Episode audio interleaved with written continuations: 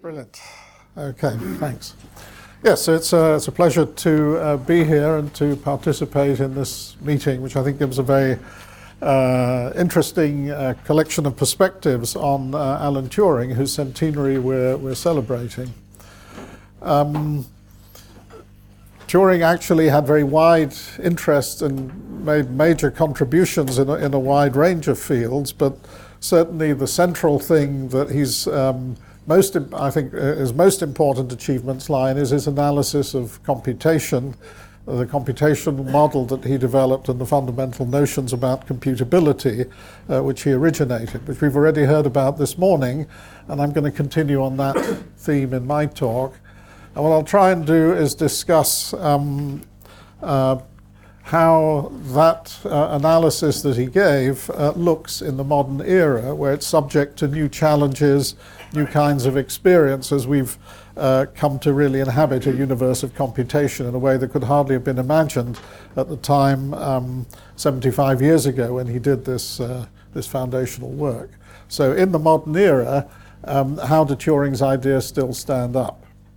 Um, so, that's what I'd like to look at. Um, and uh, in particular, I want to look at two different aspects of this.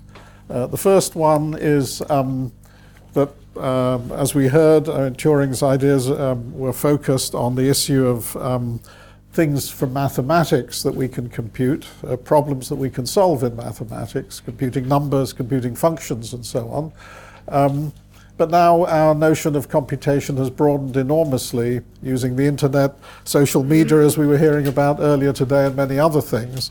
And in this wider world of computation, uh, how does Turing's analysis of computation still stand? Does it still look definitive? And the other point, also mentioned um, uh, before lunch in, in, in, John's talk, is that um, the connection between computation and physics is currently something that people are thinking about from a number of different points of view. Um, in particular, there's the connection with quantum mechanics, leading to new ideas about quantum computation, quantum information. And to what extent do these pose a challenge and force us to rethink Turing's fundamental analysis of um, computation? So I want to um, discuss these issues, um, give, uh, give, some thoughts about them. I, I will try to avoid going into uh, too many technical details, but to convey some flavor of the ideas. So let's begin by reviewing the Turing machine model. We've already heard about it. Um, I expect we'll hear about it again, but, but it's, uh, it's always a good thing to look at. Um, in fact, the details of the machine model, although they are important, they're important really as the end product of a process of reasoning, which is the really interesting thing. But before we get on to that process of reasoning, um, that Turing made in his analysis, let's just remind ourselves briefly of what this uh, model looks like. As, as, has already been said, uh, we have um, the idea, uh, what this is expressing is the idea of what we can compute with, with finite but unbounded resources. And that gives, therefore, a notion of what is computable in principle. The fact that the resources are unbounded is captured in the fact that we have a tape which may be of arbitrary length uh, at any finite stage we'll only have used a finite portion of it. This is actually quite easy to relate to our sort of contemporary experience. Um, if we, you know, we know that memory is cheap, if we sort of compute and we sort of start to run out of disk space or whatever, we can go to uh, a local store or Amazon or whatever and get ourselves some more memory. We can extend the memory. Or it seems that if we sort of put things on the cloud and so on, that uh, um, Google or wherever it is can always add an extra, um, an extra uh, bunch of memory, and therefore the, the, we, don't encounter um, um nowadays um, tight bounds on memory usage, although, of course, uh, we know that in principle um, uh, there, there is a finite amount of memory available. Okay, so this potential infinity is in the tape, and then the thing that controls the computation is a purely finite state control. Um, and in more detail, what this finite state control looks like is that um, uh, in a given state, we're scanning one square of the tape, and we have a simple finite set of rules which tell us depending on the symbol we encounter when we scan that square of the tape, which action we can perform. And the actions are of very simple and primitive nature. Replace the symbol with another symbol and possibly move one square to the left or right on the tape. So these are very simple local actions. And in principle, this finite state control could be listed as a finite table. So all the, all the potential infinity, the unboundedness, is concentrated in the tape. So this is a precise formal model capturing the idea of finite but unbounded resources. It's by no means the only possible model. In fact, the experience has been, as has also already been mentioned, that one can make one can distill the same kind of ideas into many different models with different particular concrete details. Nevertheless, this one has been important for a number of reasons. Now, as I said, what's important about this model in the end is not the particular machine notion itself, but the analysis that led to it. And the point was that, uh, I mean, that, that, that Turing's um, derivation, uh, essentially, of this model from starting from an intuitive notion of computability was something that really convinced people at the time that this was a definitive analysis of what it was to be able to compute something in principle. So he starts in, in the beautiful discussion he gives in, in, in the 1936 paper on computable numbers uh, his, his discussion, which is not right at the beginning. It sort of comes a bit later, but it's, it's the sort of real justification. And, and undoubtedly, it was surely the thought process by which he was led to that definition of the Turing machine that we just saw. So the way this goes is we start by thinking of how a human, as has already been said, would carry out a computation, uh, following just definite procedures that don't require any leaps of insight or imagination. So he starts with this idea of the ruled squares in a child's exercise book. Well, then, then he says, well, well, we don't really need to worry about the two-dimensional nature of the pages of a book. We can put it all in a one-dimensional tape. Uh, and, and um, we can just think of a, a, bunch of squares on this tape as corresponding to a line or a page of the book. And there are a great many arguments of this kind. Without loss of generality, we can, we can pare down to the essential ingredients that are needed to the computation, and which eventually lead us to the formal definition of Turing machines. So, for example, he argues that we only need finitely many distinct symbols. Uh, and the answer and, and, the sort of justification for this is that if we allowed infinitely many symbols, uh, which we were writing in some finite with, with finite sort of, uh, you know, on a macroscopic scale in a finite square in an exercise book, then some of those symbols would have to be arbitrarily close to each other, and we wouldn't be sure of being able to distinguish them. So essentially, the finite resources also play into the idea that we can work only to a finite precision. We can only represent a finite amount of information at a given stage in a computation. And exactly similar considerations lead to his argument that we only need to consider finitely many distinct memory states, which we're thinking of perhaps as the memory states of a human computer. Um, so, however many memory states we feel we actually have, again, the argument is if, if we really wanted to consider infinitely many states, could we really do? I mean, some of them would be very, very close to each other, and we couldn't safely and reliably distinguish them. So, without loss of generality as a refrain in this argument, and we come down to these, these particular choices. And in a similar fashion, uh, in each, so in other words, we want to avoid smuggling some infinity in by the back door somewhere. We really want to follow through the idea that we're working with finite resources at each stage of the computation. So therefore, in each state, we can only scan a fixed portion of the tape and can only affect that portion and therefore, again, without loss of generality. And what this really means is, with these most primitive versions of these ideas, we can simulate some apparently more generous scheme. So it's sufficient for the control to just scan a single square and to move just one square at a time, because scanning a larger but still finite portion could be broken down into smaller steps of this kind. So, in the end, this, this process of reasoning, starting from these informal notions, is distilled into the formal definition that we've seen of the Turing machine. And there are some remarkable features of Turing's analysis. Uh, one is just the sort of conceptual boldness at the time of bringing a machine into the universe of discourse of pure mathematics, a bolder step than probably is apparent to us now when we take computers for granted. Um, sort of somehow like the, the, the, clanking mechanicals breaking into the, the, the, the, sort of academy of pure maths or something like that. This is actually a point that was very nicely made in Andrew Hodges' biography of uh, Turing, uh, which also, of course, played an important role in bringing Turing to the attention of a, a wider public quite some years back now. Uh, so, whereas the main tradition in logic, which had given rise to various notions of computability, as we were hearing about in earlier talks, had been expressed in terms of formal logical systems, Turing was really talking about machines. And of course, this was to be the wave of things to come because computation was to pass into the domain of machines quite soon afterwards. Um, and the second point is uh, it, was uh, it was conceptually convincing as a definitive analysis of computability in a way that other attempts had not been. This is a very important point.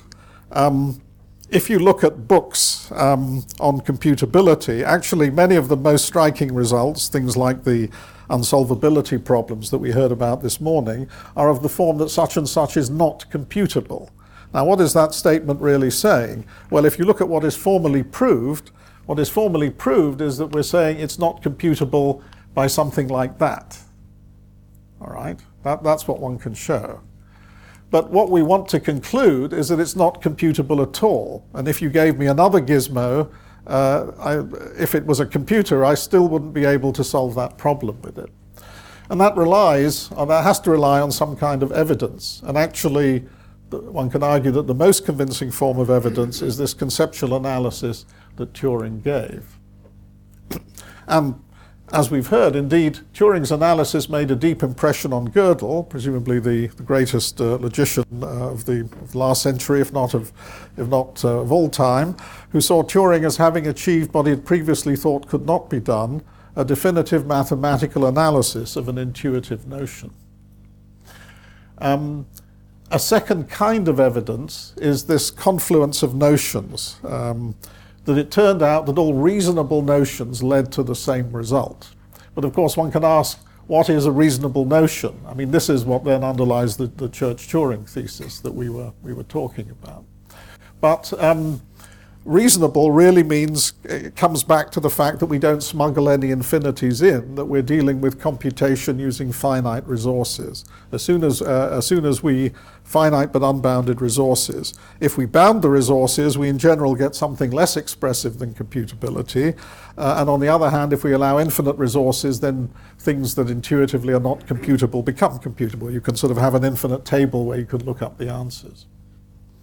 Another remarkable feature coming from this work is that bounds to the scope of computation were set by this work before the world of computers, automatic computers, uh, really got going. That's almost unique among technologies, although maybe as far as uh, space travel and so on. I mean, even before start, well, I mean, you know, but maybe we're going to uh, make advances in physics, but maybe we think we have limits there with faster than light travel. Um, and in fact, the quality of Turing's analysis, the fact that he sort of analyzed ruthlessly and remorselessly down to the, the sort of essential ingredients following from this idea of uh, only using finite resources, is shown in the continuing use of the Turing machine model in computational complexity. Whereas other models, um, such as uh, sort of random access machine models, which on the face of it look closer to um, um uh, what we actually, the computers that we actually use. Now, those models lead to the same notion of computability if you don't sort of try and quantify resources. But when we come to complexity, it's quite easy to smuggle assumptions about which operations you have and so forth, uh, which look innocent enough, but actually have a disturbing and unwanted effect on the way we account for complexity. In the Turing model, everything is explicitly accounted for. He made things explicit to the max. And that means that the Turing machine model is still one of the robust models for discussions of computational complexity. So, for all these reasons, for a long time following that work of Turing, it seemed that his analysis was set in stone. There was simply nothing more to be said. But over the last, um, perhaps, well, however long it is, couple of decades, uh, and increasingly, and, and, and sort of still increasing at the current time, there have been first stirrings and now quite a vivid uh, in my opinion, not always um, well, I don't, agree with all the points that are made, but, but certainly a vivid ongoing debate, and it's a matter of discussion again. In fact, people try, among other things, to prove the Church Turing thesis, at least from more primitive assumptions or more explicit assumptions, to try and turn the intuitive line of argument we saw in Turing's analysis into a mathematical proof from some kind of uh, more explicit assumptions as one example. And also, there have been various claims that it's possible to perform hypercomputation and go beyond the bounds set by Turing on computability. So, indeed, I want to discuss some challenges to the Turing model, and in particular, I want to focus on two different kinds of challenge to the exhaustiveness of Turing's analysis. The, so, I mean, I, I don't personally think that his analysis of what you can compute with finite but unbounded means can be faulted. I think he got it right. Um, but um, the question is, did he, did he say everything there was to be said? And I think there are two interesting ways, among others, where it's clear that more needs to be said and where there's ongoing and active work. The first one is um, that in the age of the internet and the web and so on, our conception of what computation is and why we do it has changed enormously. So then we can ask, is Turing's analysis still definitive? And the second one um, is that Turing analyzed computation in terms of operations that are performed by a human using paper and pencil. Incidentally, this issue of the, the anthropomorphic element in Turing's work, in, in my opinion, should not be overstated. Uh, we know from Turing's computing machinery and intelligence that he didn't place human intelligence in an exalted position in the scheme of things. And um, uh, we already know that, that computers can, can compute in the sense of formal Turing computability a lot more than we ever will be able to ourselves as people unaided. Um, so, um, I mean, there was a point for where he was starting with the informal notion of computability, and actually the, um, the term computer was in common use at the time that he wrote as a person performing computations. Um, so uh, I think it was a natural starting point, but I don't see the, the, the, sort of human aspect as, as playing an essential role in his argument. Now, according to Feynman, uh, who had some uh, lectures on computation, which, among other things, was the place where the idea of quantum computing was first mooted. So, according to uh, Feynman, Turing's analysis, well, this is, this is a rough quote, I didn't find the exact quote but I think it gives the spirit. Uh, Turing's analysis was perfect, except that he thought he understood paper and pencil. In other words, um, there's a background physical theory because after all, the activity of writing things in the process uh, on squares of paper and so on is a physical process in the end. And uh, one is tacitly assuming classical physics or some version of classical physics. Does the modern understanding of non classical physics change the rules of the game? So these are the two points that I want to discuss. So let's begin with what computing is and how we think of it. So if we cast our minds back to the early days, computing did have a very narrow interface to the rest of the world. There were these enormous, very hot, very expensive machines served by a small kind of uh, uh, priesthood of uh, highly trained acolytes who sort of feed information in on paper tapes um, uh, or punched cards and sort of read, read off reams of uh, output from, from a printer. Um, so the, the focus was on the computation from the initial input data and then producing uh, the final output. And as we know, uh, the way that computing systems work has evolved quite a lot since then. So we have now, we, we really compute usefully in a highly interconnected fashion. Um, so we, we sit with our computers and we really rely on there being loads of other computations running completely autonomously of us, pursuing their own ends, uh, and things that we can uh, link up to in various ways, things that, that we never thought of, that could never have been thought of when our system was programmed, that nevertheless we want our system to interact with. This is a whole different way of thinking about software. Also, there's a huge amount of stuff out there, of course. And it's all running asynchronously, communicating with each other, distributed, global, pervasive, uh, parallel. All these, all these properties apply. Now, if we come back to the basic question about what computation is, the question Turing was answering which comes out of these classical mathematical roots that we've been hearing about, is which functions or numbers, I mean, Turing's original paper was called on computable numbers, but really the more general question is which functions, or if you prefer, which sets are computable. Um, and this is exactly something that distills from that early model of computing, the narrow interface. We feed the data in, do the computation, and right at the end, some output is produced. And the objects we're asking the question about, numbers, sets, functions, are inherited from mathematics and logic. They're already there uh, on the shelf, available for use when Turing did his work. Of course, to say which of these things are computable requires some additional structure. It requires the idea of an, not just of looking at the function or the set in isolation, but it requires the idea of an algorithmic process for computing this set or function. And of course, that then relies on a characterization of which are the algorithmic processes for computing functions, and that's exactly what Turing provided, as we've, uh, as we've just seen. But um, once we start to talk of processes, um, and once we start to think about modern computation, then we see that, there's, that they become a subject in their own right. And in fact, computer science, a great deal of computer science over the last few decades, has been concerned with a broader question, which is what is a process in general? And let's remember that the purpose of much of the software we, we, routinely run nowadays is not to compute a function in any obvious sense or in any useful sense, but to exhibit some behavior. Um, so if you think of communication protocols, browsers, iTunes, Facebook, Twitter, they're not really about computing functions, are they? We ask the question, what function does the internet compute? That's not, I mean, it doesn't have a useful answer.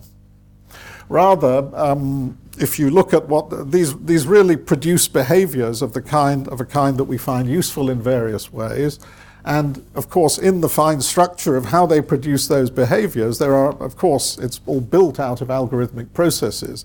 But the algorithmic processes and the, the functions that are computed to do little bits of uh, specific tasks serve a larger purpose, which is not itself described in terms of computing functions.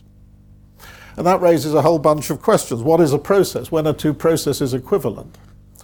So the situation is very, and, and, there, and in this case, there is no established mathematical theory of what processes are to tell us the answers to these questions. Whereas there was, of course, established theory to tell us what a function is, a set of input output pairs, however one wants to think about it, and when two functions are equal, and so on. Off the shelf mathematics answered those questions. There's no such off the shelf mathematics for these broader questions about processes. And a lot of what computer science has been about the last few decades has been trying to find the mathematics that will answer these questions. Well, so um, I'm just going to try and give a flavor of how one might think about things, not in more familiar mathematical terms, but in process terms, essentially through uh, a sort of uh, something that I, I, hope will give some intuition, avoiding uh, any detailed formalism. Uh, and then we'll, we'll, we'll come back to the question of where we stand in relation to this broader agenda of understanding things in process terms in relation to Turing's analysis. So the little thing I'm going to present is a sort of microcosm of uh, this move from um, sort of static things like sets and functions, pure mathematical things, to something that uh, has a dynamic behavior like a process, uh, is in terms of rethinking something as basic as the classical notion of a tautology. We also heard about tautologies earlier, A or not A. Um, so, as an alternative to the standard static view of logic, uh, where this essentially something with no content, I'm just just to give a sort of little uh, impression of what it might mean to move to a process version of things, I'll suggest a dynamic way of thinking about tautology. So, firstly, a quick caricature of the classic notion of tautology. It's raining or it is not raining. As we know in, Brit- in our own wonderful British weather, um, uh, it can be hard to tell. Uh, at any rate, the, the, the, static idea of a tautology is a not very interesting thing. It's, it's something that simply, A or not A, simply fails to exclude any state of affairs. It purely has a kind of descriptive force, and in the case of a tautology, it doesn't seem to describe anything at all, which itself raises a, a sort of little question about what, uh, what we're doing when we perform logical inferences. How, in what sense are we gaining information? At any rate, um, that is, that is the standard view that one gets from a logic textbook, this kind of purely propositional thing about truth and falsity and so on. What could possibly be a, a sort of dynamic view of this? So, what I want to suggest is the following picture. Um, where we can see logic and, in a sense, tautology, uh, a tautology of a kind, but now a dynamic tautology in play, in um, the answer to quite a nice question, which is how could we get to beat a grandmaster at chess? And I don't have time to sort of read a lot of chess books and get good at chess, so I want to beat a grandmaster just by the power of logic. That sounds a tall order, but you see, here's my, here's my idea, here's my trick. I'm going to arrange to play the grandmaster, um, uh, Garry Kasparov, who was the victim, of course, of a computer chess program, as we may remember a few years ago. Um, uh, and, and we arranged to play him in two games, maybe by correspondence. Um, one as white and one as black.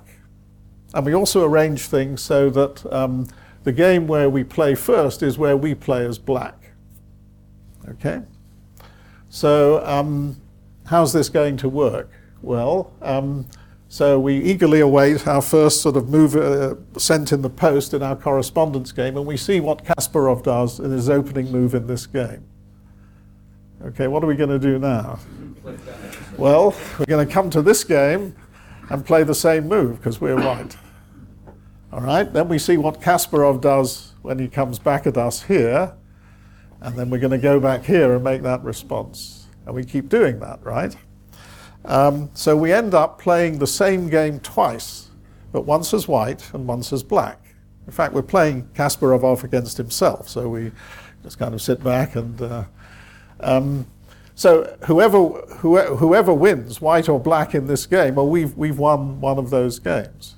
Or even if it's a draw, then we've sort of, you know, so we've. Um, so, and this is, this is a purely logical structure um, which, uh, by which we, we get this, this effect in this game. Uh, incidentally, before we um, discuss this further, let me just mention that this actually happened in history in the 1920s uh, with the Grandmaster Alekhine. And there were a couple of uh, tricksters who tried this game on him with uh, correspondence, uh, playing by correspondence. But he spotted what they were doing. And um, so what he did was he offered a very tempting sacrifice in one of the, uh, one of the games. So, of course, the player who was again got very excited. I mean, here was a chance to get one over on the great Alekhine.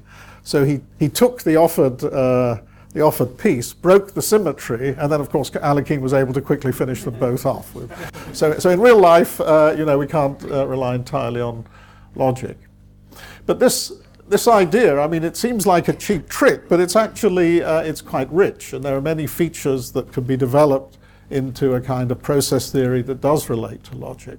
First thing is, it is, as we've said, a kind of dynamic tautology, which also has a certain linearity or resource sensitivity built into it. It's important here that we have one game where we play as white and one where we play as black. If, for example, we had um, two games where we played as, uh, as uh, white, then we wouldn't be able to maintain that same symmetry. If you think about it, um, we could, uh, let's say two, uh, two games, let's say two games where we play as black, then we could start as before, but then Kasparov could move to the other game and make a different opening move. And we'd have sort of already used this board here to do to, to track the first game, and, and we wouldn't be able to maintain the same strategy. This is a linear tautology. And you can see that there's a sense in which there's some principle of conservation of information flow going in here. The same information comes in and goes out by sort of keeping it matched in both cases. We, we sort of uh, maintain this logical conclusion as to the outcome. And we can also see the power of this simple idea of copying information from one place to another. Uh, it turns out that this is sort of, really we can express all computation in terms of simple copying operations of this kind. And there's even, as you can see, a kind of primitive geometry here, in that in some sense we're making the same thing happen in two different places. The two game boards correspond to two different places where um, computation is happening, if you like. I'll just stretch this a little bit further by showing how chaining of inferences or composition of functions can also be interpreted dynamically, just to uh, sort of uh, build on this a little bit. So now we have a situation where we have two players, uh, and each of them has a certain kind of interface to the world which, where they can interact. So we can think of this as different ports or different subparts of the system where they can interact with their environment. And the idea is that we want to combine these, to plug these together, so each of them is sort of expressing some potential way of interacting with their environment, which we can think of as some kind of computation of a function, if you like. Um, and we want to actually plug them together and see how they interact with each other.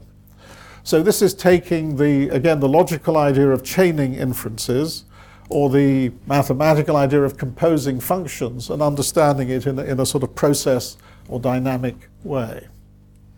And so we get this kind of picture of the game that arises where um, we, um, we do plug these together. So the idea is uh, Gary here has a strategy. For, you know, if he gets sees moves by white here, he'll respond here, or he may perhaps respond in this game, and so forth. And similarly for so we our copycat strategy was itself something of this form.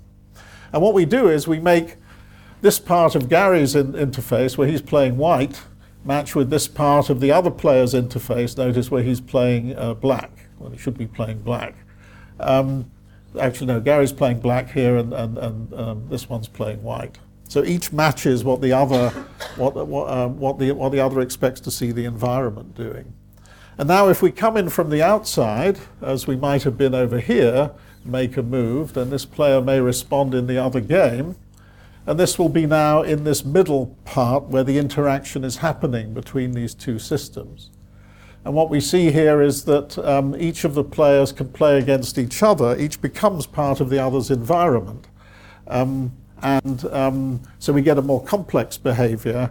Um, and uh, the overall effect can be, can be understood as something like um, what we get by composing computation. So this is a fundamental building block either of logical inferences or of building more complex computations. And here we see a kind of process view of it. Okay, well, um, so I hope that gives a little flavor of how a whole lot of structure enters when we start to think about processes and not just about functions. And I want to make a point about the extreme difference between this process view of things and what it leads to, what it has led to in computer science after several decades of research. And what we've already heard about uh, has been the fate of notions of computability, which is that for at least for basic computability over, over discrete data, the natural numbers and so on, there's been this remarkable confluence of notions, one of the main pieces of evidence in favor of the Church-Turing hypothesis. So um, we, it, it, turns out all reasonable notions lead to the same notion of computability. We have a definitive calculus of functions, the lambda calculus, which has, which has been referred to. And although it may have been bad-mouthed by Gödel, it's turned out that the lambda calculus has been enormously useful in uh, computer science as a calculus of functions and as a basis for a lot of modern programming languages. By contrast, there's been an active research intensive active research on concurrency and processes for the, really the past five decades in computer science. A great deal of important work has emerged from that. But one can't help noticing that there have been literally hundreds of different process calculi, different answers to the question of when two processes are equivalent, different logics for reasoning about uh, processes and so on. And certainly um, it's not the case that any definitive calculus for concurrency has emerged.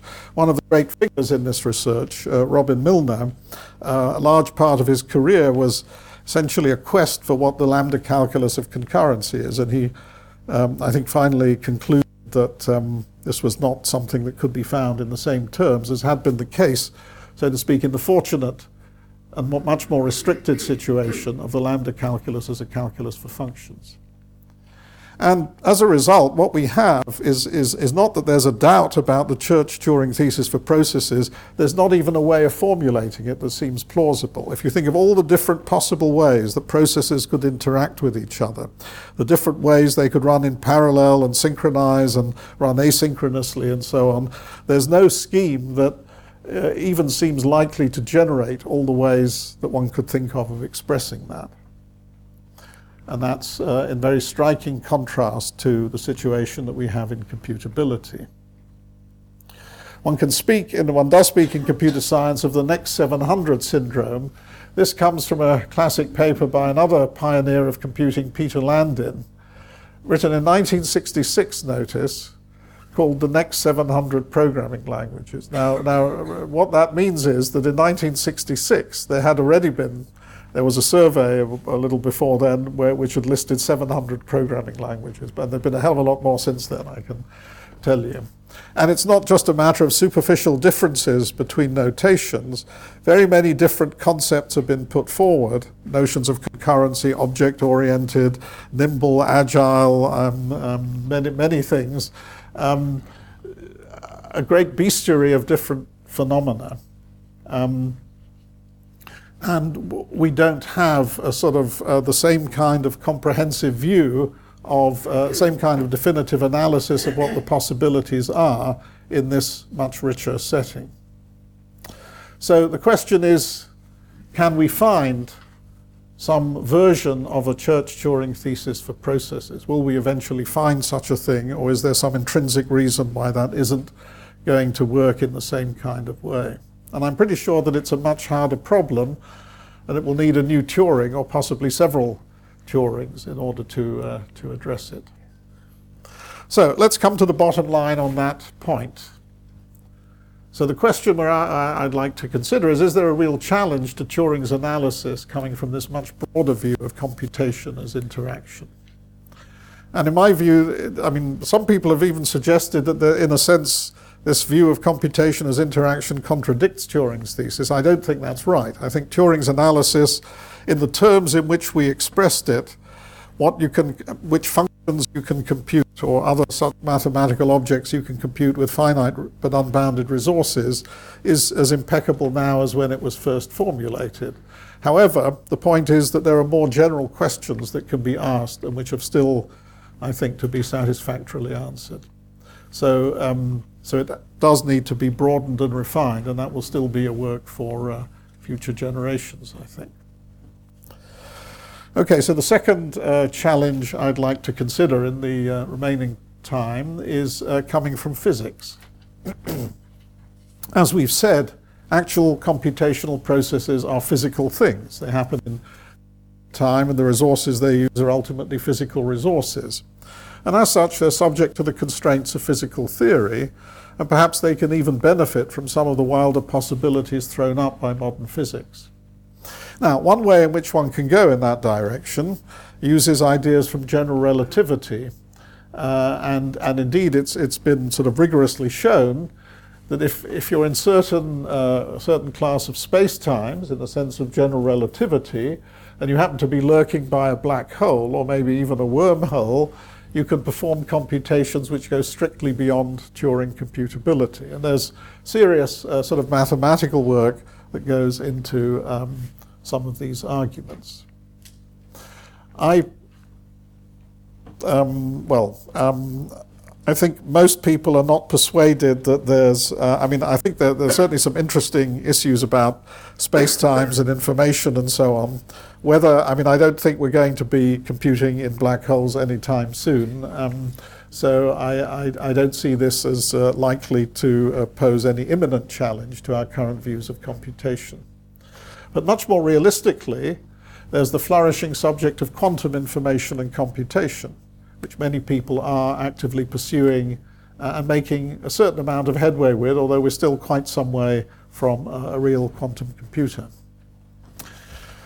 So uh, what I want to do is again give a little bit of a flavor of some of the quantum ideas without going into details and then just finish up by sort of saying something about how uh, Turing's analysis stand in relation to this current work. So let me, uh, got much time left, so let me just say a, a few things um, by way of either introduction or review of um, the features of the quantum realm that, that, that lead to something different from what we know classically.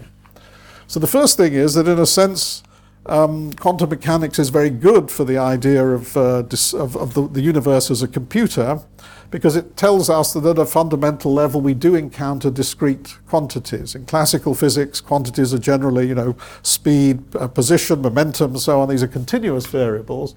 But quantum mechanics tells us that at a very fundamental level we actually encounter discrete quantities. So the Stern-Gerlach experiment, we send a stream of uh, atoms magnetic field, and instead of seeing a smear of uh, displacements, we just get this uh, quantized effect. Uh, if it's the right kind of atoms, we just get two possible positions where they can end up, reflecting the uh, whether they have, um, in modern terminology, spin up or spin down in the measured direction.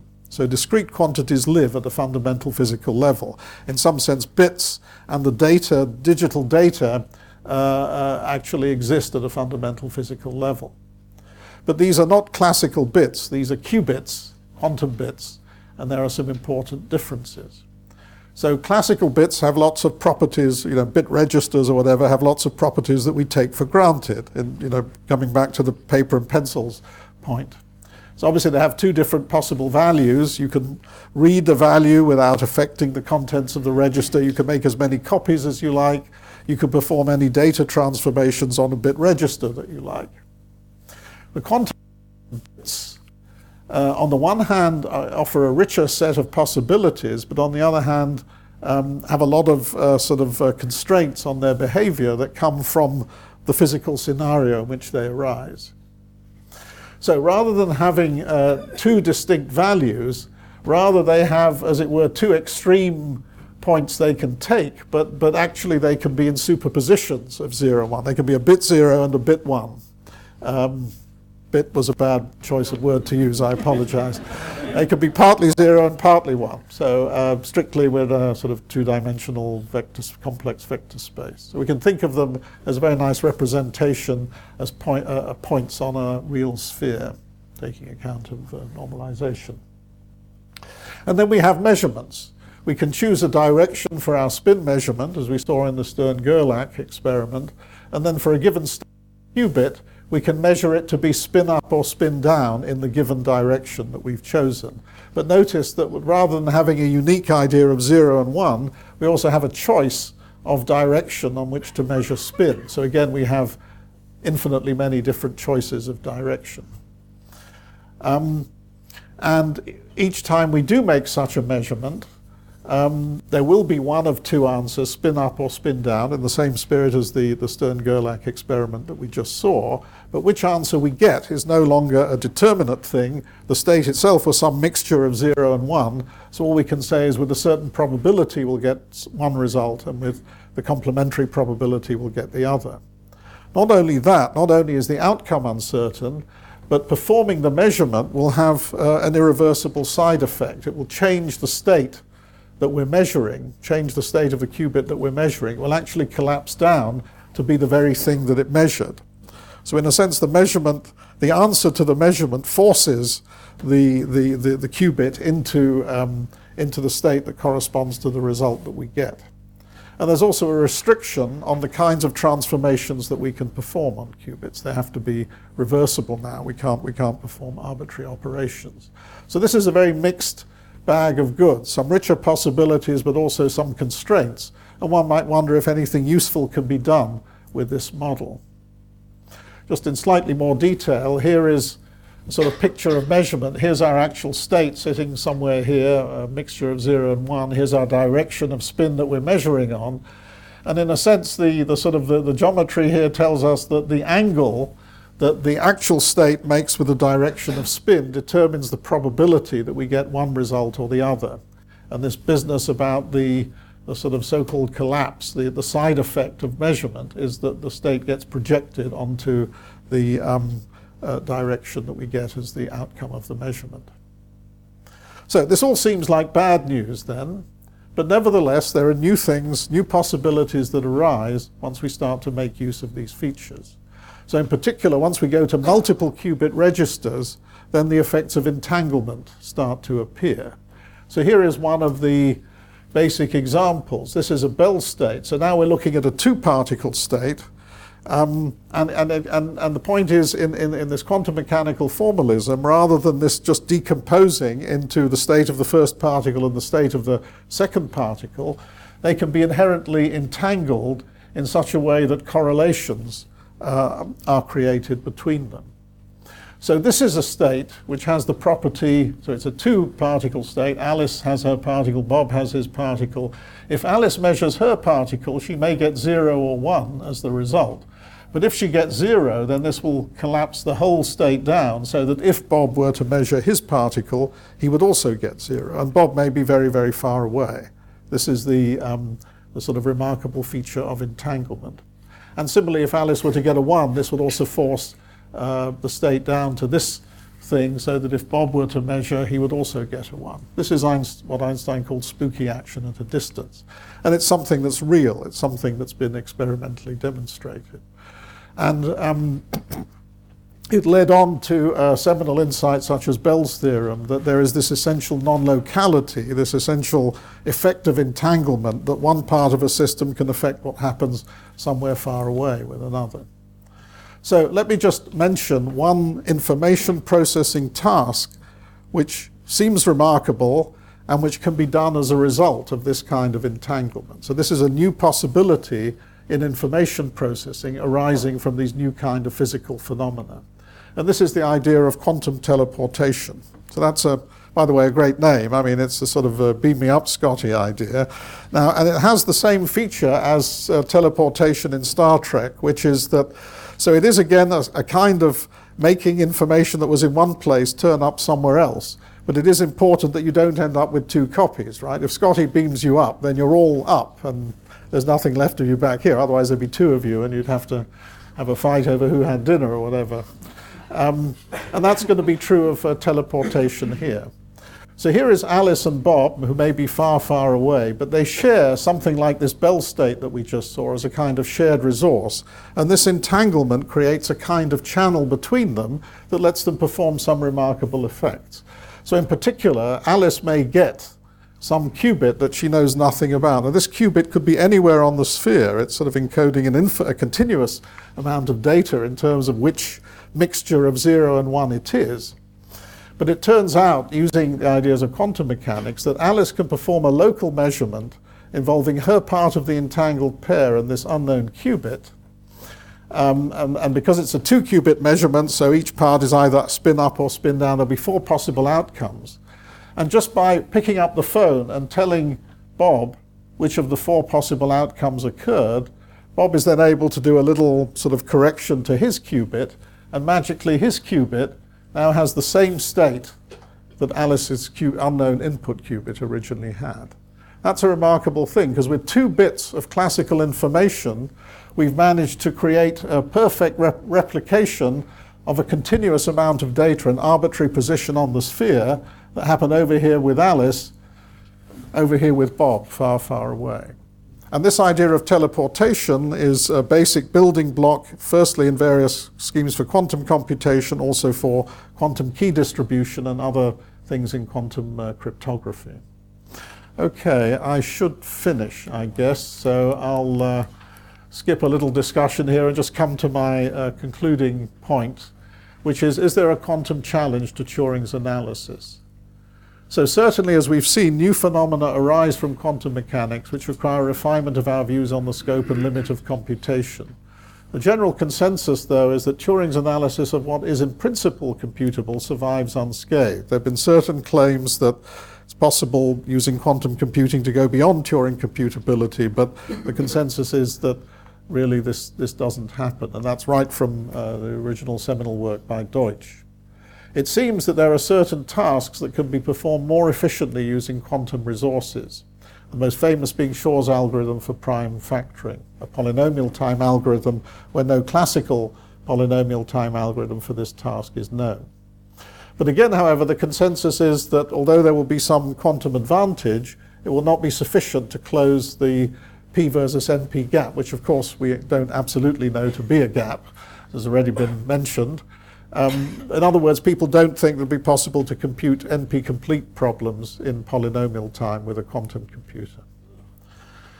Uh, that, this is in, in the web of unknowledge, of, the, of our, which is our general state with uh, complexity issues. But that's, that's what people believe for pretty good reasons. And just to say something about cryptography and security, as we've seen, current schemes which rely on the assumed hardness of computational problems such as prime factoring would be threatened if somebody did build a quantum computer because they could run Shor's algorithm on it and do fast prime factoring. That's one of the main reasons why there's been quite a lot of funding of research on quantum computing, I guess. On the other hand, quantum mechanics, in some sense, provides the remedy to this problem itself, because as we've just said, the, the, effects of quantum mechanics can be used to provide schemes for quantum key distribution which don't rely on the assumed hardness of problems like prime factoring. We can use the uncertainty principle or teleportation and entanglement to um, make uh, intrusion to, to, to, allow a detection of an intruder and to guarantee that um, uh, um, to guarantee confidentiality of uh, to guarantee soundness of a quantum key distribution scheme. So uh, the basic physics gives us an information theoretic guarantee which doesn't rely on, uh, on algorithmic hardness of problems.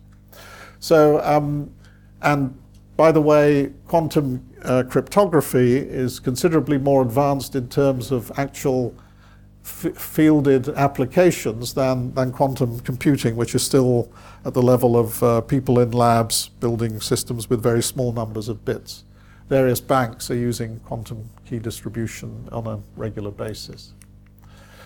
So, um, just to conclude, exciting new developments in computation are changing our views of its scope and possibilities. This is certainly leading us to and refine the classical notions of computation. However, I would say overall, Turing's analysis remains remarkably robust and uh, a testament to his uh, pioneering vision and insight.